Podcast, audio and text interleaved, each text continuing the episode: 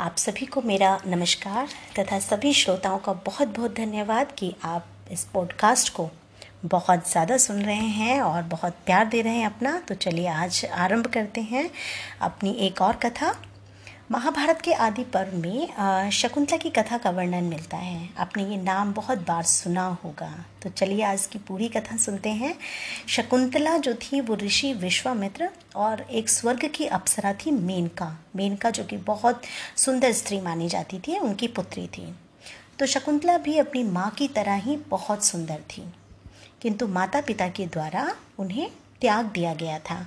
इसलिए ऋषि कर्ण उन्हें अपने आश्रम में ले गए थे, उनका पालन पोषण उन्होंने ही किया था। शकुंतला उन्हीं के आश्रम में पल भरकर बड़ी हुई थी।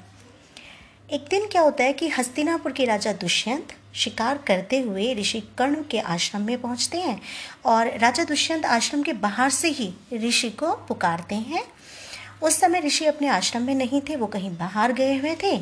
तो शकुंतला आश्रम से बाहर आती हैं और कहती हैं कि, राजन, मैं ऋषि पुत्री शकुंतला हूँ और मैं ऋषि अभी आश्रम में नहीं हैं। वे तीर्थ यात्रा के लिए गए हुए हैं। मैं आपका स्वागत करती हूँ। तब दुष्यंत, जो राजा दुष्यंत थे, वो बड़े आश्चर्यचकित होते हैं और वो बोले कि, महर्षि तो ब्रह्मचारी हैं तो आप उनकी पुत्री कैसे हुई?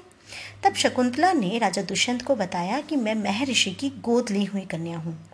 और मेरे जो वास्तविक माता पिता हैं, वो मेनका और विश्वामित्र हैं और शकुंत नाम के पक्षी ने मेरी रक्षा की थी, अर्थात मेरी सहायता की थी, इसलिए महर्षि ने मेरा नाम भी शकुंतला रख दिया। शकुंतला की सुंदरता और मधुर वाणी सुनकर राजा बहुत ही प्रभावित हुए और उस पर मोहित भी हुए। राजा दुष्यंत ने कहा कि शकुंतले, तुम मुझे बहुत पसंद हो और यदि तुम्हें कोई आपत्ति ना हो तो मैं तुमसे विवाह करना चाहता हूँ। शकुंतला भी राजा दुष्यंत को पसंद करने लगी थी और उसने भी विवाह के लिए हाँ कर दी। दोनों ने गंधर्व विवाह कर लिया और वन में ही रहने लगे। कुछ दिनों के, कुछ दिनों तक साथ रहने के बाद राजा दुष्यंत ने शकुंतला से कहा कि मुझे अपने राज्य को संभालने के लिए भी जाना होगा और जब ऋषि कर्ण वापस आ जाएँगे तब मैं तुम्हें यहाँ से लेकर चला जाऊँगा। इतना कहते हुए राजा दुष्यंत ने शकुंतला को अपनी निशानी के रूप में एक अंगूठी दी और अपने राज्य को वापस लौट गए। एक दिन शकुंतला के आश्रम में ऋषि दुर्वासा आए। तो शकुंतला को कोई आभास ही नहीं हुआ, क्योंकि उस समय शकुंतला राजा दुष्यंत के ख्यालों में ही खोई हुई थी। और वो ऋषि दुर्वासा को ना तो देख पाई और ना ही उन्होंने खड़े होकर उनका आदर सत्कार किया, जिसके कारण जो ऋषि दुर्वासा थे वो बहुत ज़्यादा क्रोधित हो गए। कहते हैं ना कि जब क्रोध आता है तो हम आगे का कुछ भी सोचते समझते नहीं हैं। तो ऋषि दुर्वासा ने शकुंतला को श्राप दिया कि जिसके ख्याल में तुम अभी इस समय खोई हुई हो और जिसकी वजह से तुम्हें आसपास की सारी चीज़ें दिखाई नहीं दे रही है, तुम भूल गई हो कि क्या चल रहा है तो वही व्यक्ति तुम्हें भूल जाएगा। शकुंतला ने ऋषि से अनजाने में अपने किए हुए इस अपराध के लिए क्षमा याचना भी की।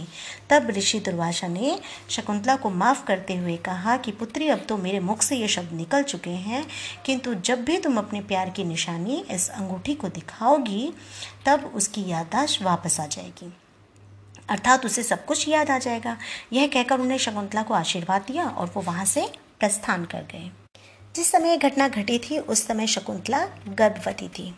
कुछ समय बाद जब ऋषि कण्व तीर्थ यात्रा से लौटे तो शकुंतला ने उन्हें अपनी पूरी कहानी बताई। कण्व ऋषि ने कहा कि, पुत्री, विवाहित कन्या का पिता के घर में रहना बिल्कुल भी उचित नहीं है। अब तुम्हारे पति का घर ही तुम्हारा घर है। इतना कहकर ऋषि ने शकुंतला को अपने शिष्यों के साथ अपने पति के घर, अर्थात राजा दुष्यंत के पास हस्तिनापुर के लिए विदा कर दिया। शकुंतला अपने पति के घर जाने के लिए निकल पड़ी। रास्ते में उसे एक सरोवर मिला और शकुंतला सरोवर में पानी पीने के लिए चली गई। उसी समय जो दुष्यंत की दी हुई प्रेम की निशानी थी, अंगूठी, वो उस सरोवर में गिर गई। उस अंगूठी को एक मछली निकल गई। अब जब शकुंतला राजा दुष्यंत के पास पहुँची तो वहाँ पर जो कर्ण ऋषि ने जो शिष्य भेजे थे, वो भी उनके साथ थे। किंतु महाराज दुष्यंत ने उसे पहचानने से इनकार कर दिया। तो आप ये तो समझ गए होंगे ना कि क्यों मना किया पहचानने से, क्योंकि ऋषि दुर्वासा जो थे, ऋषि दुर्वासा, उनका श्राप था। अब ये शकुंतला का दुर्भाग्य था कि जो उसकी प्रेम की निशानी थी, अंगूठी, वो भी अब खो चुकी थी। तो राजा दुष्यंत ने तो उसका अपमान करके उसे अपने राज्य से बाहर निकाल दिया, लेकिन तभी जो उनकी माँ थी मेनका, वो उन्हें अपने साथ लेकर गई। आपको पता है ना कि मेनका की पुत्री थी वो है ना? तो पुनः वो शकुंतला को कर्ण ऋषि के आश्रम में उन्होंने छोड़ दिया और दूसरे दिन जब मछली जो थी वो शकुंतला की अंगूठी को जिसने निगला था, वह मछली मछुआरे के जाल में फंस गई। जब मछुआरे ने मछली को काटा तो मछुआरे को वह अंगूठी मिली। मछुआरा वह अंगूठी लेकर राजा के पास गया। राजा दुष्यंत ने जैसे उस अंगूठी को देखा, तब उनको शकुंतला के साथ अपने बिताए सभी पल याद आ गए। तो उन्होंने तुरंत सैनिकों को बुलाकर शकुंतला को खोजने के लिए भेज दिया। लेकिन शकुंतला का अब कहीं भी पता नहीं चल रहा था। कुछ दिनों के बाद देवराज इंद्र का निमंत्रण पाकर देवासुर संग्राम में उनकी सहायता करने के लिए महाराज दुष्यंत इंद्र की नगरी अमरावती पहुँचे। देवासुर से यह मतलब है कि देवों का और असुरों का संग्राम था और उसमें विजय प्राप्त की गई। राजा दुष्यंत ने और वो विजय प्राप्त करके हस्तिनापुर लौट रहे थे। तभी उन्हें कश्यप ऋषि का आश्रम दिखाई दिया और महाराज कश्यप ऋषि के दर्शन के लिए वहाँ रुक गए। उन्होंने वहीं आश्रम में एक छोटे से बच्चे को देखा। जो बहुत भयंकर सिंह के साथ खेल रहा था, उस बालक को शेर के साथ खेलते हुए देखकर महाराज के हृदय में प्रेम की भावना उमड़ पड़ी। और महाराज जैसे ही उस बालक को गोद में उठाने के लिए आगे बढ़े तो शकुंतला की एक सखी थी जो ज़ोर से चिल्ला पड़ी कि, हे भद्र पुरुष आप इसे हाथ मत लगाइएगा, इसे छूइएगा नहीं। नहीं तो इसके भुजा में, इसके हाथ में जो बंधा हुआ काला धागा है, वो सांप बनकर आपको डस लेगा। इतना सुनने के पश्चात भी राजा दुष्यंत स्वयं को रोक न सके और उन्होंने बालक को गोद में उठा लिया। तो शकुंतला के सखी ने देखा कि बालक को गोद में उठाने के बाद भी जो उसके हाथ में बंधा हुआ धागा था, उस बच्चे के हाथ में, वो पृथ्वी पर गिर गया। तो सखी को इस बात का पता चल गया कि ये पहले ही कहा गया था कि जब भी इस बालक का पिता उसे अपनी गोद में उठाएगा तो वो सांप बनकर उसे नहीं डसेगा, बल्कि वो धागा टूटकर नीचे गिर जाएगा। सखी बहुत प्रसन्न हुई और उसने जाकर शकुंतला को पूरा वृतांत सुनाया। शकुंतला खुश हुई, महाराज के पास आई और महाराज दुष्यंत ने शकुंतला को पहचान लिया उन्होंने शकुंतला से क्षमा प्रार्थना भी की और कश्यप ऋषि की आज्ञा लेकर शकुंतला को अपने पुत्र के साथ हस्तिनापुर ले आए।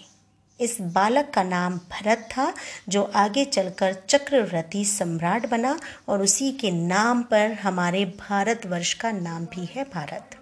तो इस कहानी में आपने देखा कि एक श्राप के कारण जो ऋषि दुर्वासा के द्वारा दिया गया श्राप था, इस कहानी में कितने मोड़ आए।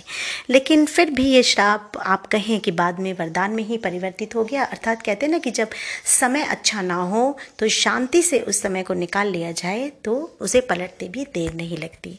इसलिए इस कहानी की जो अंतिम दौर था, आप कह सकते हैं, जो अंत था, वो भी अच्छा ही हुआ। और साथ साथ हमारे भारत को एक नाम मिला और एक चक्रवर्ती सम्राट भी मिला। तो चलिए आज की कहानी यहीं पर समाप्त करते हैं। धन्यवाद।